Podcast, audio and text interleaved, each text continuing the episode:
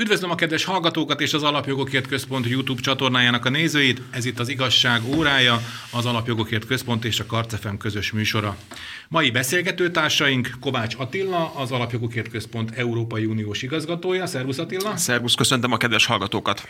És Pindrok Tamás, az Alapjogokért Központ vezető elemzője. Szervusz Tamás! Szervusz, szervusztok, jó napot kívánok!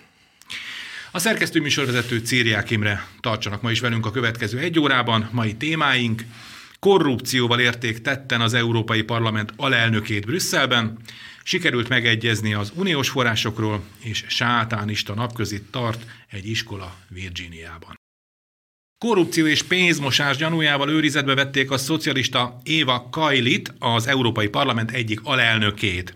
Az Európai Parlament politikusait védi a mentelmi jog, tehát csak akkor lehet őket őrizetbe venni, ha tetten érik őket egy bűncselekmény elkövetésekor. Mivel a hölgyet őrizetbe vették, nyilvánvaló, hogy tetten érték.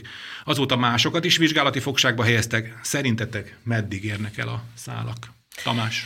Hú, hát ez egy nagyon, nagy, nagyon nehéz kérdés. Hogyha három lépés távolságból nézzük az ügyet először is, szerintem ez a, ez a fontos, hogy az Európai Parlamentről beszélünk. Az, arról az Európai Parlamentről, amely határozatban osztotta ki Magyarországot is, sőt, okítja Magyarországot is arról, hogy mi a jogállam, hogy kell küzdeni a korrupció ellen.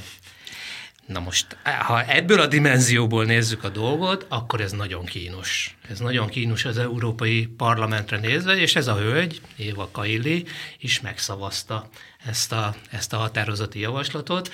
Gondolom Dobrev Klára és a többi dékes politikus, uniós képviselő motiválására szavazhatta meg, sőt, Újjai István még azt hiszem ennek a frakciónak a tagja, attól függetlenül, hogy kilépett az MSZP-ből.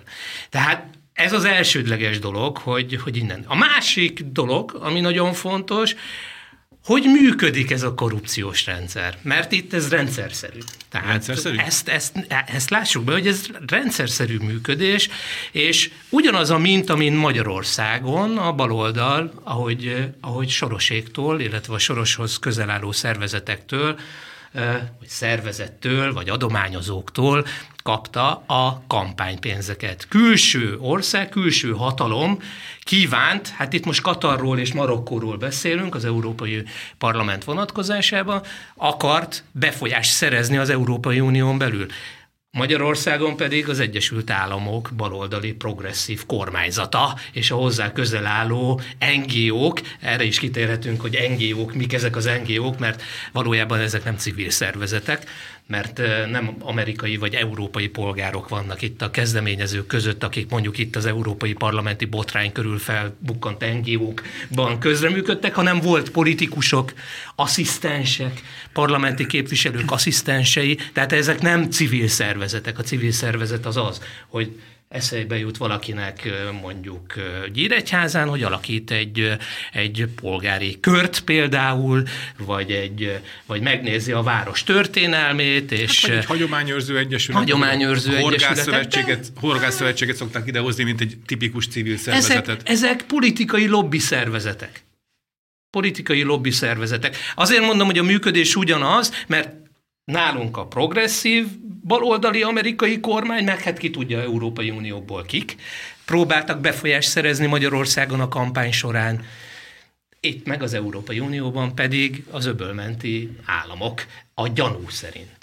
Nem kellene visszatartani az Európai Parlament támogatását, vagy legalábbis annak egy részét, amíg nem tisztázzák magukat a korrupció vágya alól? A Valóban ez a korrupciós botrány az elmúlt 21 nehány év legnagyobb korrupciós botránya Brüsszelben. A 90-es évek végén az akkori Attila. bizottság bukott bele mindenféle összefonódásokba és korrupciós ügyekbe. És ha már összefonódások, akkor az is megérne akár egy hosszabb beszélgetést is, hogy ennek a korrupciós ügynek, aminek a szálai még csak most sejlenek föl az elmúlt napok nyomozati cselekményeit követően, milyen messzire érnek ezek a szálak. És azt lehet látni, hogy azok a sorosféle szervezetek, legyen szó az Egyesült Államokról, Brüsszelről, vagy éppen a magyarországi leányvállalataikról, érintőlegesen Olaszországtól Belgiumig mind-mind benne vannak, és felsejlenek e mögött. Én őszintén remélem, hogy a belga hatóságok az európai hatóságokkal, a tagállami bűnöldöző szervezetekkel együttműködve fel fogják fejteni szépen fokozatosan ennek a korrupciós hát polipszerű működésnek a minden-minden-minden szeletét. A másik dolog, ami eszembe jut rögtön, az az, hogy azért már a mostani ciklusban is szó esett az Európai Bizottság vonatkozásában korrupcióról és korrupciógyanúról. A gyógyszerbeszerzésekre gondolsz például? A, a, a gyógyszerbeszerzésekre, a vakcina, igen, a vakcinabeszerzésekre gondolok. Ursula von der Leyen varázslatos SMS-eire gondolok, amelyek természetesen, amikor a bűnöldöző hatóságok hát kíváncsiságát, érdeklődését felkeltik, akkor hirtelen eltűnnek ezek az SMS-ek. Arra 4 millió vagy több millió euróra gondolok, amely megjelenik a vakcinabeszerzésért felelős biztosnak a számláján. Aki ugyancsak görög. Ugyancsak görög. Tehát, hogy... Ursula von der Leyen férjére gondolok, aki különböző gyógyszeripari cégekben betöltött pozíciója és tulajdonrésze ö, révén gyakorlatilag kapcsolódik a vakcina beszerzése, és személyesen profitál ezekből. Tehát azt látjuk, hogy az a magyar mondás, hogy teszem, hogy fejétől bűzlik a hal. Uh-huh. És ez az Európai Bizottság és ez az Európai Parlament, mint ahogy itt a műsorban már nagyon helyesen elhangzott, szeretne neki nem tetsző tagállamokat az uniós pénzügyi érdekek védelméről, hogy ilyen jogi kifejezést használjak, korrupció ellenes küzdelemről oktatni. Van egy, van egy másik nagyon fontos szála is, vagy lehet egy, ennek a történetnek. Mégpedig az, hogy a Magyarország, vagy a Magyarország és Lengyelország elleni támadások mögött milyen lobby tevékenység állhat az Európai Parlamenten belül. Ugye a soros hálózatot mondjuk, hogy hogy lekötelezettjei. Valójában a rendszer részei. Tehát ez, ez már egy, ez, ez egy másik kategória, mint hogy valaki, például a katariak, most fel tevőlegesen mondom, a katariak fizettek politikusokat. Tamás, Mert hogy a soros hálózat benne van az Európai Parlamentben, az európai parlamenti képviselőkön, vezetőkön, asszisztenseken, az egészet körbehálózza. Nekem is az a kérdés jutott eszembe, hogy ha Katarnak nem szabad lefizetni európai parlamenti képviselőket, akkor Soros Györgynek miért szabad? Mert nyilvánosságra igen, ez került ez a lista va, például még. Néhány évvel ezelőtt igen. ugye Soros barátai című listát hozott Soros egy holland, emberei. a Soros emberei az Európai Parlamentben egy holland civil szervezetnek volt ez a gyűjtés, több száz nevet tartalmazó lista volt, köztük természetesen magyar ellenzéki baloldali képviselők nevét is. És most az Európai Parlament azért lássuk be, pont a héten van európai plenáris ülés, szeretné magát eltolni ettől a kérdéskörtől. Picit azt úgy szeretnék bemutatni, hogy hát a ládában csak néhány elnézést kifejezésért rohadt alma volt, amely egyedi elszigetelt eset, és hát ezeket most ki kell dobni a ládából, és a normál üzletmenet mehet tovább. De a normál üzletmenet nem mehet tovább, mert a normál üzletmenet az az, hogy képviselők, asszisztenseik, a társadalmi egyeztetésbe bevont politikai NGO-k világa az összefort, Brüsszelben. Most egy rés keletkezett ezen, de ezt a világot gyakorlatilag hát meg kell szüntetni, el kell törölni, és a valódi népfelhatalmazás elveként, vagy elvét kell érvényre jutatni az Európai Parlamentben, mert úgy látszik, hogy itt most más érdekeket képviselnek, és nem az európai választópolgárok érdekeit. A, az EP alelnök asszonynak az édesapja azt hiszem akkor kapták el, amikor egy szállodában menekülőre fogta egy bőrödnyi euróval, azt hiszem, hogy 600 ezer e, e, eurót foglaltak le, mobilokat, számítógépeket. Segítsünk a hallgatóknak, ez 300 millió forint, hogyha... Igen. Elképzel... Ez a, nem is tudom melyik rejtő, rejtő És ez a mindennapok brüsszeli valósága. Ennyi, ennyi pénzt én nem is tudok elképzelni. És, és, és nem való, valószínűleg nem ez az egyetlen pénzelteli bőrönd, amely brüsszeli szállodai szobákban parkol, arra várva, hogy az európai döntéshozókat befolyásolja. Hogyan kapcsolódik ez az ügy a, a Sorosnak az NGO hálózatához? Nagyon, nagyon fontos kérdés, kapcsolódik. Mégpedig úgy, hogy van egy Emma Bonini nevezetű olasz szenátorhölgy, akinek van egy mini pártja Olaszországban, amelyet Soros finanszíroz. Ez egy radikális párt, azt Igen, egy radikális, ilyen baloldali, liberális párt. Évek óta a soros hálózat finanszírozza, de ez még, még nem elég, mert ez a hölgy, ez benne van a Nyílt Társadalom Alapítvány igazgatóságában is. Na most ez hogy kapcsolódik ehhez az ügyhöz? Ez a hölgy, mint nem, tehát ezek az emberek nem egy NGO-nak a tagjai, hanem szinte mindenhol felmerülnek a, a, a nevei. Hogyha, hogyha elkezdünk az interneten buknászni, akkor mindenhol e, belebotlunk. Például ebbe a, ebbe a hölgybe. Méghozzá úgy, hogy most akkor elmondom ezt az mm-hmm. ág rajzot, hogy hogy néz ki ez a dolog. A görög képviselőnő európai parlamenti alelnöknek a férje vagy élettársa, ez most teljesen mindegy, Francesco Giorgi, ő a Fight Impunity nevezetű NGO alapítója, egy másik olasz volt politikussal, Európai, Bizottság, Európai Parlamenti taggal, a jogi albizottságnak volt az előző ciklusban az elnöke, őt úgy hívják, hogy Pier Antonio Panzeri, őt is letartóztatták, ők alapították meg ketten ezt a Fight Impunity nevezetű NGO-t, amiben benne van az igazgatóságában, a tiszteletbeli igazgatóságában ez a Bonini nevezetű hölgy is. De rajtuk kívül kik vannak még, vagy kik voltak, mert hétfőn azt hiszem le is mondtak nagyon gyorsan, Hát te nagy hévvel lemondtak ezekről a tagságokról. Na, szóval, Federica Mogherini, Szerintem ez a név, aki érdeklődik a politika iránt, eh, ismerős. Ő Igen. volt a külügyi, az Európai főképviselője. Unió főképviselője. Benne van, vagy benne volt, Dimitris Avramopoulos, ő volt a, az Európai Bizottság előző ugyancsak tagja, a bővítésért felelt, úgy, úgy emlékszem. Igen, igen, igen. Ő is egy görög politikus. Na, most ilyenek fémjelezték ezt a szervezetet. Rajta kívül, rajtuk kívül benne volt Bernard Cazeneuve. Ő volt a francia miniszterelnök, a Holland elnök, utolsó francia miniszterelnök, egy baloldali politikus. Aha.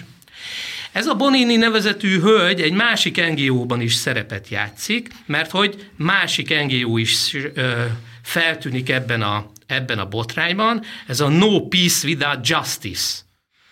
A Nicolò Figa Talamanca nevezetű úriember, az igazgatója, őt is letartóztatták. A szervezet kötődik Soroshoz, alapítója ennek a szervezetnek Emma Bonino. Tamás, akkor tulajdonképpen... Milyen izgalmas, nem? Ahogy ilyen korrupciós ügyekben ugye megszoktuk, hogy vannak céghálók, itt már ilyen NGO hálók NGO hálók. És, és ez csak a jéghegy csúcsa. Ki tudott erről? Hát a, aki érdeklődik a politika iránt Magyarországon vagy Európában, bárhol, egy átlagos Európai Uniós állampolgár tud erről, hogy mik ezek a szervezetek, hogy hálózzák be asszisztenseken, európai parlamenti képviselőkön keresztül, családtagokon keresztül az egész, az egész szervezetrendszert.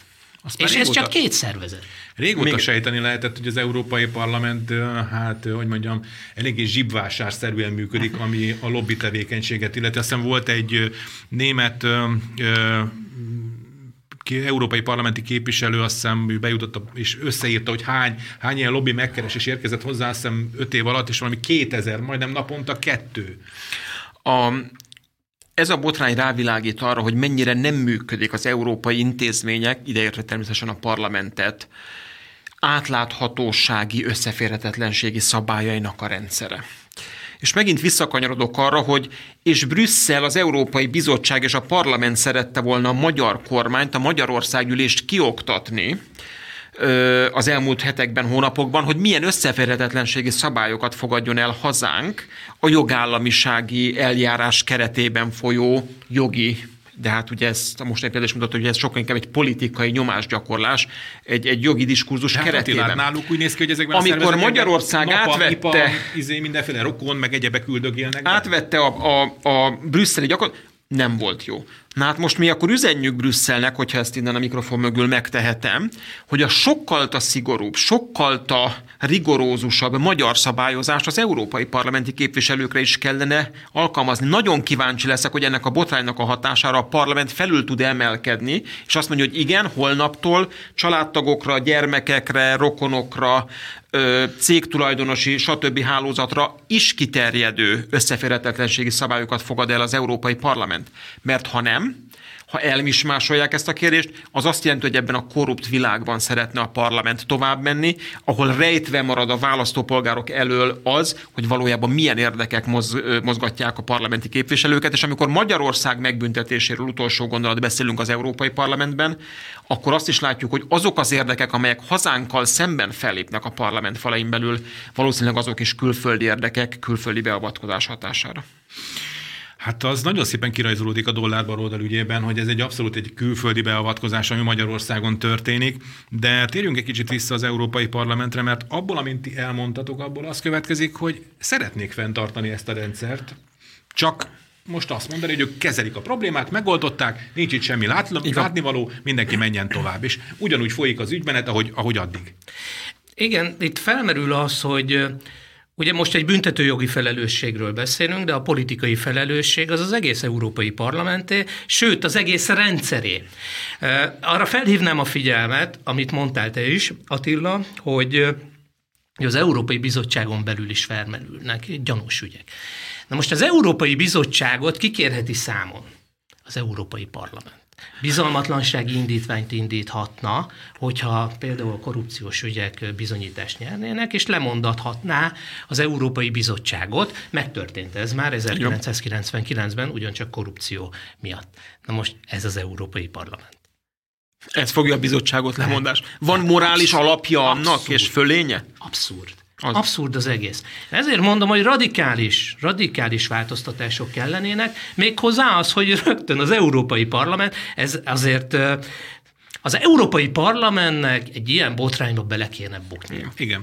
Tehát a képviselőknek, vagy az Európai Parlament vezetőségének teljes, teljes, tehát az egész grémiumnak le kéne, be kéne adni a lemondását. Új választások kellenének. Hogyha egy tagországon belül egy ilyen botrány történik, Hát az konzekvenciákkal jár. Most nem azt mondom, hogy rögtön másnak kiírnak egy választást, hanem elindul egy folyamat.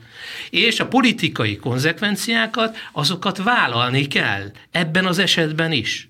Én nem tudom, hogy a magyar baloldal képviselői például most ebben a ügyben annyira, annyira dolgoznak-e? Én nem látom, mert hogy minden rezdülésre reagálnak Magyarországon is, hogyha bármi felmerül, egy apró 100 forintos tétel már csúszik, akkor ők, Cseh Katalin meg a többiek, akik, hát nem tudom, hogy az ő ügye például hogy áll most a hatóságoknál. Cseh Katalinnak is van egy ilyen céghálós ügye. Céghálós ügye, igen. Miért hallgat? Például a Momentum miért hallgat ebben az ügyben? Nem ebben a frakcióban ülnek, tehát ők a korrupció legnagyobb ellenfelei állítólag. És meg az Újhelyi István, meg a Dobrev Klára is. De mondjuk hatházi is ki mehetne tüntetni az Európai Parlament épülete elé, nem? Igen. Így van. A, egyetértek itt a parlamentnek kollektíve le kellene vonni a következtetést. Mivel lehet erre rákérni? Lehet politikai nyomás alá helyezni a parlamentet? Mert Szerintem azt gondolom, hogy ha a, a rendőrségi, igazságszolgáltatási cselekmények még hetekig, hónapig elta, hónapokig eltartanak, és újabb és újabb képviselők kerülnek célkeresztbe, és igazolódik be legalábbis a gyanúja annak, félre nagyon fontos minden szónak használata, hogy részt vettek korrupt cselekményekben, akkor elérkezhet az a pillanat, és hogyha ez nem, ha nem tudja lokalizálni, hogy így fogalmazzak az európai parlamenti vezetése, most csak szeretné azt mondani, hogy hát jaj, hát volt itt néhány eltévedt bárány, most ez a, ez a kommunikáció a parlament vezetése fölül, de hogyha ez szélesedik ez a kör, akkor azt gondolom, hogy elérkezhet egy olyan pillanat, amikor, amikor a parlament kollektíve lemond, és adott esetben előrehozott választások hát A kör az szélesedhet, a nyugat-európai média az előző napokban Margaritis Kinász nevezetű görög parlamenti, illetve bizottsági, bizottsági alelnök szerepével foglalkozik. Ugyanis ő is nyilatkozott Katarral, sőt a világbajnokság megnyitóján részt vett a, a ceremónián, a megnyitó ceremónián, és nagyon kedvezően nyilatkozott Katarral kapcsolatban. Von der Leyen tartott egy sajtótájékoztatót, és ott kérdezték a Skinidasnak a szerepéről, és nem volt hajlandó válaszolni uh-huh. a kérdésekre. Óriási felzúdulás volt. És az újságírók, én nem tudom, hogy ilyen történt. Szerintem vagy ember emlékezet óta nem, amikor az újságírók elmondták a bizottság elnökének, hogy hát ez nem az a hely, ahol megkerülheti a válaszokat. Nolám átláthatóság, nolám média szabadság, itt vagyunk Brüsszelben, és a bizottság elnöke nem válaszol egy korrupciós érintettséget, vagy a bizottság potenciális egyik tagjának potenciális korrupciós érintettségét érintő kérdés, a bocsánat. A Skinász már nyilatkozott, azt mondta, hogy ő egy futballlabdát és egy csokoládét kapott Katarban, amit odadott a sofőrjének. Az Tehát úgy, az úgy csak, hogy emlékeztessük a, a hallgatóinkat, nézőinket, arról van szó, hogy Katar azért, a, a vád szerint azért fizette le az alelnök asszonyt, illetve ezt az egész hálózatot, mert szerette volna, hogyha a, az, a, az a kép, ami kialakult róla, azon javítana. Mhm, Igen, az építkezések, a stadion építkezések kapcsán felmerült, hogy vendégmunkások, munkajogi, emberi jogi kérdések. Emberi jogi, tehát hogy meghalt több munkás, milyen szerepe van ebben a katari államnak, és Katar pedig hát egy marketing, egy pozitív PR kommunikációt próbált. el abban az ügyben, hogy volt, aki már a katari világbajnokság bolykotját is szorgalmazta. Nyilván ez azóta elült, de az a kérdés, hogy milyen eszközökkel sikerült mondjuk például ezeket a, ezeket a, a, a bolykott, bolykott kezdeményezéseket elfolytani. Elhallgattatni, Elhallgattatni, és ha kiderülne a bizottság görög alelnökének az érintettség, akkor azt gondolom, hogy olyan szélesre terebélyesedne ez a válság, ami az uniós intézmények lemondásához vezetne. Ez, ez én, én, én szerintem most nagyon komolyan benne van a levegőben, hogy ez a bizottság nem húzza ki 2024 Tényleg? év végéig, decemberig. Ennyire komoly az ügy? Az, azt gondolom, hogy, hogy fölmerülhet. Nem azért, mint és, és, nem, és, nem az ügy komolyságát van az, az ügy komoly, és én azt látom, hogy az az intenzitás, ahogy a fősodratú liberális Igen. sajtó foglalkozik ezzel a kérdéssel, például a politikó, az nekem azt mondatja, hogy, hogy benne van a levegőben. Az, De Attila, hogy... te mondtad, hogy ha, ha von der Leyen-t lemondatják, akkor Timmermans jön. Kol- kol- kollektív lemondás lesz, kollektív. Ami, am, am, amikor, hogy úgy mondok, mint ahogy 99-ben itt már elhangzott 21 év, és teljesen új lapot kellett nyitni, akkor most is új lap. Úgy, úgy tűnik, hogy lehet, hogy a koronavírus válságba, a vakcina beszerzésbe, az energetikai szankciós csomagban nem, nem tud belebukni ez a grémium, de egy mindenre kiterjedő korrupciós botrány azért elsöpörheti őket. De várjuk meg a végét. Igen, nagyon Tamás? izgalmas egyébként, ugye a Katara fő probléma a világbajnokság, a futballvilágbajnokság kapcsán kapott aktualitást, és itt emlékszem a megnyitó után, meg a megnyitó előtti napokban például Cseh Katalin is posztolta, hogy hát ez egy diktatúra, és milyen felháborító, mert csak hát azért vissza lehetne menni addig az időpontig, amíg Katar megkapta ugye a rendezési jogot, mert kinek köszönhetően kapta meg. Ugye a FIFA-nak, Platininek, az akkori, az akkori valamilyen... UEFA elnöke volt talán. Igen, UEFA nagyon magas beosztású labdarúgó szövetség. Igen, igen, igen. A Blatter volt a FIFA. Blatter volt a... De őt most lementették. Igen, igen, felmentették, csak a Blatternek volt egy nyilatkozata, amiben arról beszélt, hogy a francia elnök nyomására Platini lobbizott a leginkább, tehát a franciák lobbiztak a katari világbajnokság megrendezéséért, méghozzá állítólag egy fegyverüzlet volt az egész mögött, és még más dolgok is, de hát tudjuk, hogy Katar emberi jogi dolgai, azok eltörpülnek akkor, amikor gázról van szó, tehát gázvásárlásról van szó, mert német Németország örömmel vásárol tőlük katari gázt, miközben a német válogatott befogja a száját. Tehát, tehát non, non, nonsens és Abszolút. a kettős mérce a, a, a képmutatás magas iskolája, ami, ami, ami folyik Teljesen. európai döntéshozók részéről Katari irányába. A, a, a, a totális összevisszaság. De ez nagyon fontos, amit Attila mondott, hogy mi lesz, a, hogyha terebélyesedik a mhm. botrány, mi lesz az Európai Bizottság és az egész Európai Unió jövője, mert itt az Európai Unió vezetéséről van szó. Egy energiaválság közepette vagyunk. Háború közepette. Egy háborús helyzetben vagyunk amikor, amikor egy politikai válság a legrosszabbkor jön. Most ez hónapokba kerülne, hát most nem tudom az Európai Parlamenttel mi lesz, őt kik, kik vonják felelősségre, ez, ez egy nagy kérdés, nem tudom, hogy az alapszerződésekben ez szerepel-e, szerintem nincsen ilyen, hogy... Amely. Amennyiben a parlament korrupciós botrányba keveredik. Igen, most úgy... akkor mindenki mondja le, minden képviselő, nem tudom, hogy a bizottság lemond lemondhat, vagy lemondhatják, uh-huh. de ő magától is lemondhat ugye a, a bizottság elnöke, és akkor ez egész testület mandátuma megszűnik. De egy ilyen helyzetben ez nagyon-nagyon kockázatos. Nagyon kockázatos, mert hónapokba kerülne egy új bizottság felállítása, politikai alkuk, stb. És ezekkel az európai parlamenti képviselőkkel alkudozni? Tehát ők alkudoznának? Hogy ők is jóvá hagyják, igen, hogy a kinevezett bizottságot? Igen, a kormányok, a nemzeti kormányok, az európai parlament közötti meccs újra elkezdődne.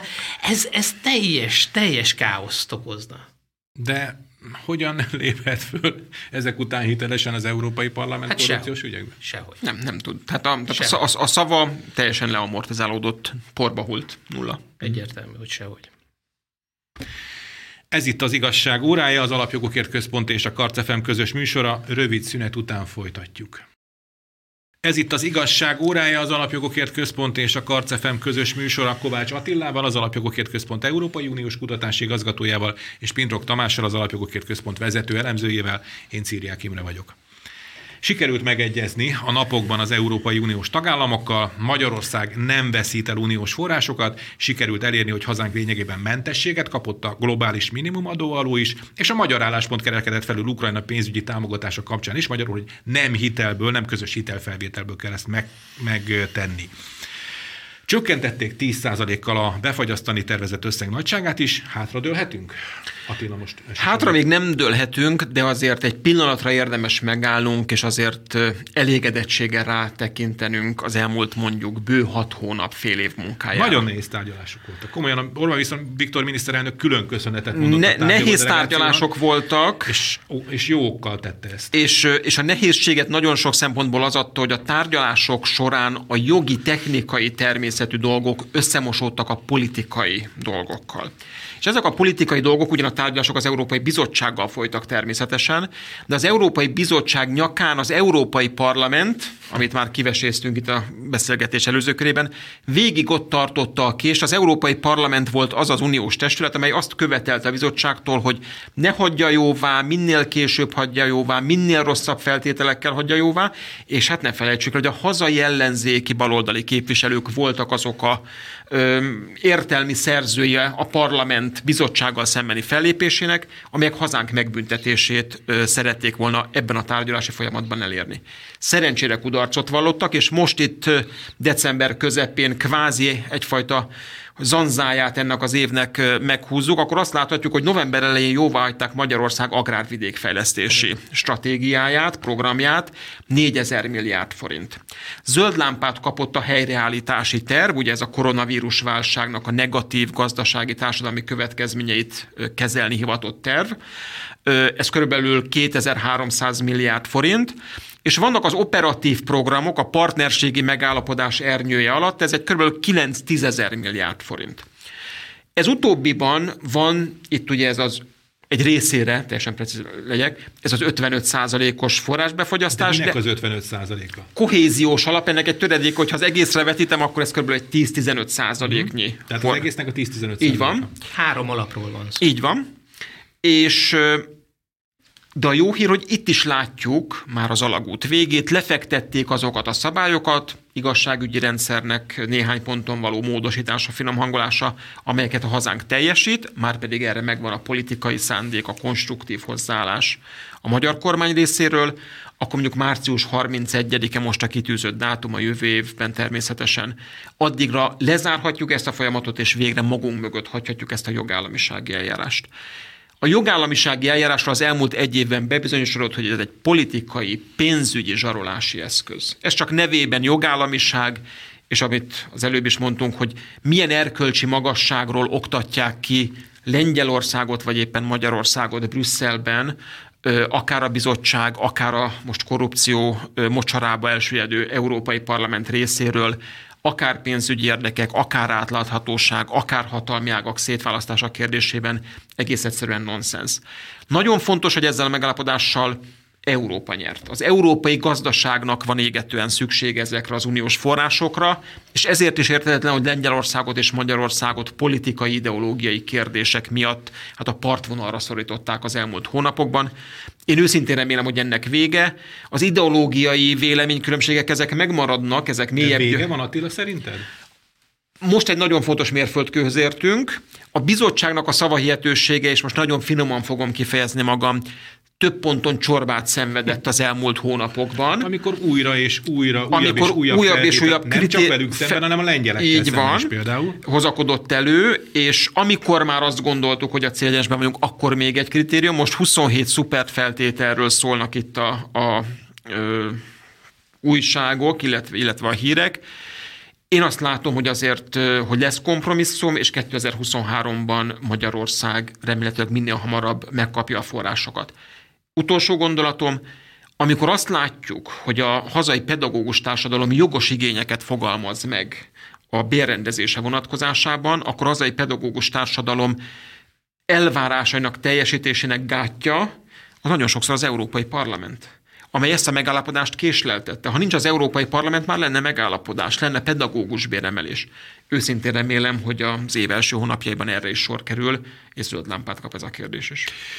Ahogy te mondtad egyébként az Európai Parlamentnek ezt, a, ezt az akna munkáját a magyar ellenzék fűtötte, az ő érveiket vették át szó szerint, az a magyar ellenzék, amely utána kiállt, és névleg a pedagógusok mellett kezdett el tüntetni. Ez egy egyszerűen saját farkába harapó kígyó. Gyönyörű. Igen, ők azt Tamás. gondolják, az egész, egész politikai dimenzióját kellene vizsgálni a baloldali politizálás lényegének, mert hogy a legfontosabb politikusaik, most Gyurcsányon kívül, de Dobrev Klára például, ott ül az Európai Parlamentben miniszterelnök jelölt volt, meg lehet, hogy az is lesz. Árnyék kormány. És szerintem még lesz is, igen, igazad van. Például, tehát, tehát, tehát nagyon igen, fontos, hogy, hogy láthatóan a baloldal ezt a, a belpolitikai ügyeket kívülről szeretné megoldani, külső nyomást támogatva szeretné megbuktatni, hát ne, az, tehát azért ne, ne, ne, ne legyünk ilyen angol kisasszonyok. Hát a játék ez erre ment ki hogy megbuktassák az Orbán kormányt. Egy ilyen válsághelyzetben, amikor energiaválsággal néz szembe egész Európa és Magyarország is, az inflációval nézünk szembe, az energiaválság, az elhibázott szankciók miatti eh, energiaválság következik be, infláció következik be, gazdaságilag meg lehet támadni a kormányt, lehet egy társadalmi elégedetlenséget szítani, egy része a pedagógusok ügye, lehet társadalmilag, és ha a társadalmi és a gazdasági elégedetlenség összeér, akkor egy politikai válságot lehet kirobbantani Magyarországon. Külső nyomásra az Európai Parlamentből. Támogatásával. Így van. Az ő Aktív és az NGO-k támogatás. Aktívan, sőt, hát a magyar... Az amerikai nagykövetség támogatásával, stb. stb. És az európai magyar baloldali képviselők nem az, hogy ez így, így az arcukat adták meg, hogy hát megkérdezték őket, és így halkan elmondták. Nem, nyíltan kiállva lobbiztak azért, hogy Magyarország ne kapja meg ezeket a fejlesztési forrásokat. És visszajöve Magyarországra és a jobboldali politizálás lényegéhez. Ez is bizonyítja, a mostani küzdelem és a mostani harc, hogy megéri kiállni a szuverenitásunk mellett. Megéri kiállni a, amellett az európai eszmény mellett, hogy itt független államok, szabad államok szövetkeztek azért, hogy létrejöjjön egy Európai Unió. Nem egy föderális Európa legyen, amit Brüsszelből irányítanak, nagyon messze tőlünk, meg a következő lépés például egy világkormány megalakítása lenne, amelyre vannak jelek, csak, csak halkan jegyzem meg, de nem menjünk így Igény messzire. lenne rá, valami, igen, igény lenne bizonyos rá, körökben, bizonyos körökben. Igen, ott arra felé lenne rá, de megéri kiállni azért, hogy Magyarországon szabad választásokon megválasztott, kétharmados többséggel, három millió ember támogatásával megválasztott kormány kiálljon a saját érdekeinkért. És és a jogosan járó pénzek, azok érkeznek majd. Megéri harcolni. És ha már magyar érdek, itt hadd kapcsolódjak ahhoz a két kérdéshez, amit Attila? te is említettél, az ukrán hitelezés, illetve a globális Igen. minimumadó. Hadd kezdjem ez utóbbival. A globális minimumadó eredeti formájában az egy munkahelygyilkos adóemelés. Ez azt célozta volna, hogy Magyarországon a vállalatok több adót fizessenek, ezáltal kevesebb tőke érkezik az országba, kevesebb munkahelyet teremtenek, sőt, a verseny képességünk az csökkenhet, és ezáltal adott esetben még munka, tehát munkanélküliség is növekedhet, elbocsátásokat. Ez Magyarország érdeke megszavazni egy ilyen adót? Nem érdeke azzal a finom hangolással, azzal a módosítással, hogy már a helyi adót is figyelembe veszik ennek mértékének a megállapításakor, így már el tudja fogadni Magyarország. Az, a falig elment az utolsó utáni pillanatig, micsoda nemzetközi nyomás volt, amerikai kongresszusi képviselők, francia elnök megszólalt, óriási Azzal nyomás Magyarországon. hogy föl, fölmondják Fölmondanak az nem tudom én milyen kétoldalú megállapodásokat, nagyon-nagyon nagy nyomás helyeződött. Hát fel is mondta. Magyar, ma, Magyarországra e tekintetben, de a kormány azt mondta, ez Magyarország érdekeivel ellentétes, elmegyünk a falig, és megérte? Megérte. Az ukrán kérdés. Ukrajna az orosz agresszió áldozata, nincs épesző ember Magyarországon, aki ezt vitatja. Magyarország eddig is segített humanitárius és egyéb módon Ukrajnán, és fog is. Nem szállítunk fegyvert? Nem szállítunk, mert eszkalálja a konfliktust. Nem vagyunk hajlandóak Ukrajnát úgy segíteni, hogy közben hitelbe verjük magunkat Európai Uniós szinten? Nem vagyunk hajlandóak hitelt fölvenni és hozzájárulni a hitelfelvételhez, mert Brüsszelben azt mondták, hogy ez egy egyszeri dolog, csak a helyreállítás alap egy részének a finanszírozása történik hitelből. Mindig elmondom, hogy 2050-ig, 30 éven is túlnyúlóan, azt hiszem 54-ig fizetik vissza az európai polgárok ennek a hitelt. Az nem lehet egy napi szintű gyakorlat Brüsszelben, hogy minden most felmerülő tételt hitelből finanszírozzunk, ezáltal a gyermekeinket, unokáinkat adósítsuk el több évtizedes távlatban. A magyar kormány ez ellen emelte föl a szavát, és nem Ukrajna megsegítésével szemben.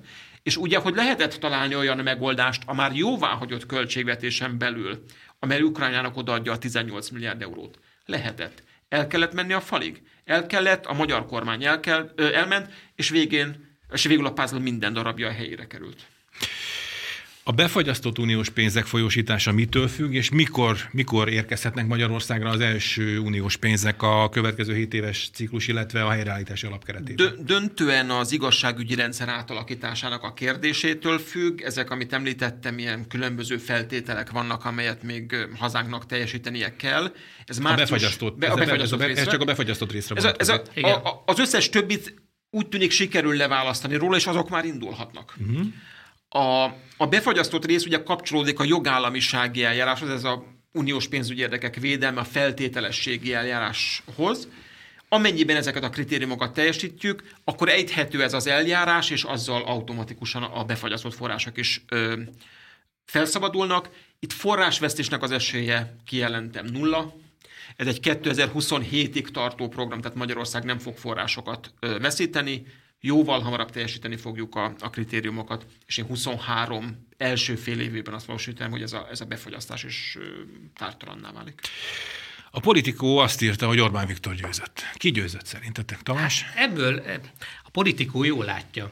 Jobboldalisággal egy... nem nagyon vádolható a politikó egyébként. Egy... Progresszív erőknek az egyik zászlós hajú egyáltalán, médiája. Egyáltalán nem vádolható jobboldalisággal és az európai ügyekben, európai uniós ügyekben azért nagyon elmélyült információkkal, információforrásokkal rendelkező lapról van szó. Ezt senki nem kérdőjelezi meg. Magyarországot sokszor támadja, ez is tény, de most jól megvilágította a lényeget. Ugye az Európai Unióban ez a csomag, mert egy csomagról beszélünk, ez nagyon fontos, hogy csomagról beszélünk, nem véletlenül volt ez a csomag. Összekötötték, ahogy te is mondtad, politikai dolgokkal, politikai feltételeket támasztva a különféle döntéseket, amiknek valójában, hát azért lássuk be, semmi közük egymáshoz. Hát ez a helyreállítási pénznek mi van a globális világadóhoz? Semmi semmi köze nincs. Egy, egymásnak a cseh elnökség így döntött, gondolom kinek a pressziójára, Brüsszel pressziója Igen. lehet ez.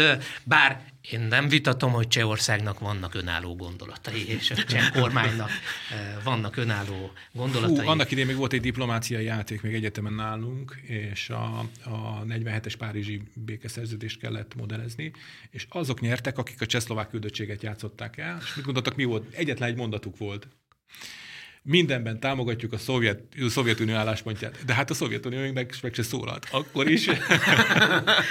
igen, tehát én nem, nem, akarom azt, de nem akarjuk azt mondani, hogy most is ez történik. Én nem igen? vonom kétségbe a cseh önállóságot és szuverén kormány döntési képességeit és elgondolásait.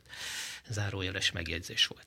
Na de, hogy csomagban döntöttek. Az Európai Unióban ez szokás egyébként, tehát nagy döntéseket csomagban szoktak eldönteni. Ez egy nagyon izgalmas játszma, lehet ott lenni és részt venni ebben a döntéshozatalban, Magyarország részéről is, kialkudni ezeket a pozíciókat, ezeket, mert ez egy minden, minden témában, ami minket érintett, nyertünk. Vagy időt nyertünk, Így van. vagy pénzt nyertünk, vagy azt nyertük, hogy ne legyen, ne növekedjen Magyarországon a munkanélküliség a globális világadó miatt. Ugye itt a, az önkormányzatok helyi iparűzési adóját is be lehet számítani ebbe a világadóba. Nem tudom, hogy hogy fogják megcsinálni, ez már az ő dolguk. Hát csinálják. Rajtunk hogy, nem múlik már. Ahogy rajtunk már nem múlik. Igen, megvan a megállapodás, és, és jöhetnek a pénzek csomagdöntés, tehát még egyszer hangsúlyozom, egymáshoz semmi, semmitben nem korreláló dolgokat tettek egy asztalra. Az a döntéshozási mechanizmus, ez nem egy, nem egy ilyen tradicionális diplomáciai játék, hogy két ember leül egymással, hanem ott vannak 27-en nem tudom pontosan, annyi, annyi, annyi, annyi, 27 minden tagországból ott van egy képviselő, és a saját kormányának az álláspontját közvetíti ezen a tárgyaláson. Na most akkor, akkor mégis hogy jött ki az, hogy mi nyerünk? Hát Magyarország ügyes volt. A diplomatáink ügyesek Így voltak. Van. A magyar kormány Orbán Viktor vezetésével ügyesen politizált, ügyenes, ügyesen bevetett minden politikai praktikát, a vétótól kezdve, a vétó ö, belengetésétől kezdve mindent, ami ehhez a magyar érdekekhez közel álló eredményt mert nem minden, nem, mert odaadhatnák azt az 55 ot is, tehát hogy azért, ha maximalisták vagyunk, de oda fogják adni, időkérdése. De a politika a realizmusról szól, és ilyen szempontból ez egy nagyon jó megállapodás, és egy fél mondat még ehhez a, a magyar politika és diplomácia dicséretéhez olyan országok is támogattak minket, mint a Scholz vezette német így kormány. Van, így van. A Macron vezette francia kormány. Scholzot azért nem mondhatni a, a mostani politikai kurzus, magyarországi politikai kurzus barátjának, hát nem. de mégis azt mondta, hogy az európai politikában értékelni kell azokat a lépéseket, amelyeket a magyar kormány az elmúlt hetekben, hónapokban megtett, és csökkenteni kell mondjuk a befagyasztott forrásoknak a mértékét. A politika az érdekek művészete. Ennyi. Nem tudom, hogy az ellenzék ezt, ezt a játékot vajon... vajon ők jó, nem hallották ezt a mondást. Jó, jó igen, ők, ők, ők ideológiailag igen. vezéreltek. Tehát az egész történések, a belpolitikai történések, ami miatt Magyarországot támadták, ideológiai vezéreltek, ami nincs helye. Egy ország érdekéről beszélünk, nem jobb baloldal érdekéről beszélünk, hanem itt, akik itt élnek, meg a határon túli magyaroknak hát a... is az érdeke az, hogy Magyarország sikeres legyen. És az, az a politikai hozzárulással felérő aknamunka, amit ők végeztek Brüsszelben az utolsó, nem tudom én, fél évben, de már korábban is természetesen. Majd elszámolnak a választók felé. Igen. Progresszív hírünk következik. Nagyszülői felháborodást váltott ki, amikor kiderült, hogy az Egyesült Államokban egy virginiai általános iskola sátánista napközit tervezett tartani december közepére, így advent idején végül is miért ne. A szóban forgó intézmény a mm, Chesapeake-ben található B.M. Williams általános iskola. A szülők attól féltek, félnek, hogy a gyermekeiknek ördögimádást fognak tartani, de a szervezők azt mondják, hogy csupán a szabad gondolkodást kívánják ösztönözni az iskolásoknak. Mi az ördög? kérdezhetnénk. Hát valóban a szójáték még akár hát első blikre valóban humoros is lehet, de a tartalom mögötte, illetve a fejse, felsejlő ideológiai irány az nagyon komoly. Ez pedig a gyermekvédelemnek a kérdése. Hogy a gyermekeinket ezektől a tartalmaktól, praktikáktól, szeánszoktól hogyan tudjuk megvédeni. És ebben a körben többször beszéltük már, és lehet, hogy ismétlem önmagam, hogy ennek a kiinduló pontja valahogy mindig az Egyesült Államok. Az angol száz világnak ez a, ez a szabados, liberális közege, ahonnan aztán megérkezik az angol száz világ révén Nagy-Britanniába, majd a kontinentális Európa nyugati felére, és végül kopogtat Közép-Kelet-Európa, így Magyarország határain is. És hogyha ezt a folyamatot idejében nem ismerjük föl, nem tesszük meg ellene a védekező lépéseket, nem fektetjük le, hogy nekünk mik az értékeink, amelyek ezzel szöges ellentétben állnak, akkor a végén még ezek a dolgok beszivároghatnak Európába, az Európai Unióba, Magyarországra is. A gyermekvédelmi népszavazásnak, amelyet ugye akkor azonnal tá- ö, támadás alá vettek Brüsszelből, a leggyorsabban indult ellene kötelezettségszegési eljárás, akkor tudta magát csipkedni az Európai Bizottság, amikor Magyarországgal szembeni büntető eljárást kellett kezdeményezni. Az erről szól, hogy kijelöl, kijelöljük a határokat, hogy ez számunkra már nem fér bele, ebből nem kérünk, és az, hogy ki mit csinál a saját országában, arról személy szerint meg lehet a véleményünk. Nekem nagyon szomorú a véleményem erről a hírről, amikor ilyet hallok a világ bármely pontján.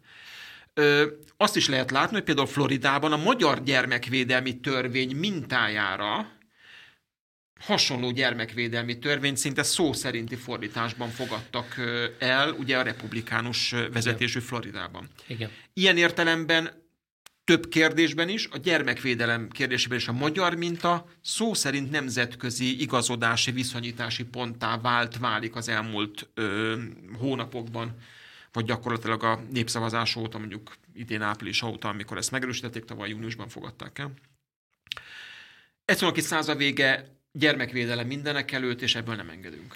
Tamás, szerintem túl sok Lucifert néztek, ott a sorozatra gondolok a szervezők? Hát, nem vagyok túl bigott, tehát azért szerintem Magyarországon a többség ugyanúgy gondolkodik, nem, ahogy én. De... Szerintem is, tehát hogy mondjam, a, a sátánnak egy külön, külön helye van itt a, a konzervatív keresztény kultúrában is. Egyébként, egyébként egy például a Bulgakovra gondolni, a Mester és Margarita. Így de ez Tehát talán, a kultúrkörünkben benne van a dolog. De ezt talán így kellene kifejteni, és vannak nagyszerű művészeti alkotások ebben Igen. a témában. A sátának kiemelt szerepe van például az ember tragédiájában, stb. stb. De gondolom itt nem ez megy itt a, a, az oldalban, és nem, nem itt közelítik nem, meg nem, a nem. problémát. Hát pont a norma feszegetése. Tehát azért mondtam, hogy nem vagyok bigott, és a társadalom túlnyomó többsége sem az, de van egy norma rendszerünk. Van egy határ, amit nem lépünk át, mert tudjuk, hogy az már nem illeszkedik a normákba. Tehát a, a saját magunk által, meg a társadalom által kialakított normába, az nem illeszkedik. És ez nem illeszkedik. Tehát ami nem normális, azt nem támogatjuk. Sőt, Sőt, hát hogyha az én gyerekemről lenne szó, és ilyen felmerülne, rögtön kivenném az abból az oktatási intézményből, és szerintem nem én vagyok ezzel egyedül. Igen, azért veszélyes ez a dolog, mert ahogy a norma feszegetés, ugyanúgy a nemzeti lét, tudatunk, a tradíciók eltörlése, az egyházi tanítások eltörlése, ez a liberális világ, ez, a, ez a, amit a sorosféle hálózat is támogat, hogy hát a szabadság eszményben miért ne férne bele? Hát azt csinálunk, amit akarunk, nem? Hát ez, ez, hát ez ellen küzdünk, és valóban gyermekvédelmi törvényel, de a családon belül is. Hát mint szülő elmondod, hogy mi a norma és mi az abnormális, és egy intézmény, egy oktatási intézmény szeretné ezt megkérdőjelezni. Szóval ez az Egyesült Államokból indul. Egyébként az Egyesült Államokban az egyházi, egyházi, egyházi közösségek erősek. Bármilyen fura, de a liberális irányzat is nagyon erős, és, és szinte szétveszíti már a társadalmat, nem csak, nem csak, nem csak ilyen latinók, meg a feketék, meg a fehérek között van, van, van harc, meg, meg küzdelem, meg a jogokért, hanem van egy, egyfajta ilyen kultúr, kultúrharc is. És, és szerintem az Egyesült Államokban erősek ezek az egyházi kös, közösségek, de a liberális irány, a progresszív kormány, meg demokrata hálózat miatt az is erős. Tehát de mi, mi a normalitást, az egyházi közösségeket támogatjuk. Magyarországon is a normalitást támogatjuk, és megengedhetetlen, ami itt folyik, és meg, meg, kell, meg kell ezt állítani mindenképpen, és meg is állítjuk majd. Nem csak egy ilyen sátánista lüke hírről van szó itt természetesen, mert egy kicsit elrugaszkodtunk ettől, de biztos értik a hallgatók, hogy miről beszéltünk. Szerintem értik. Ennyi fért ma az igazság órájába, az Alapjogokért Központ és a Karcefem közös műsorába. Kovács Attilának, az Alapjogokért Központ Európai Uniós kutatási igazgatójának, és Pindrok Tamásnak, az Alapjogokért Központ vezető elemzőjének köszönjük a mai beszélgetést. Köszönjük szépen. Megköszöni a figyelmüket a szerkesztő műsorvezető Círiák Imre is, az adás elkészítésében Kancler Csaba és Német Gábor kollégám működött közre. Köszönjük nekik a segítséget, és várjuk Önöket egy hét múlva a viszonthallásra, a viszontlátásra.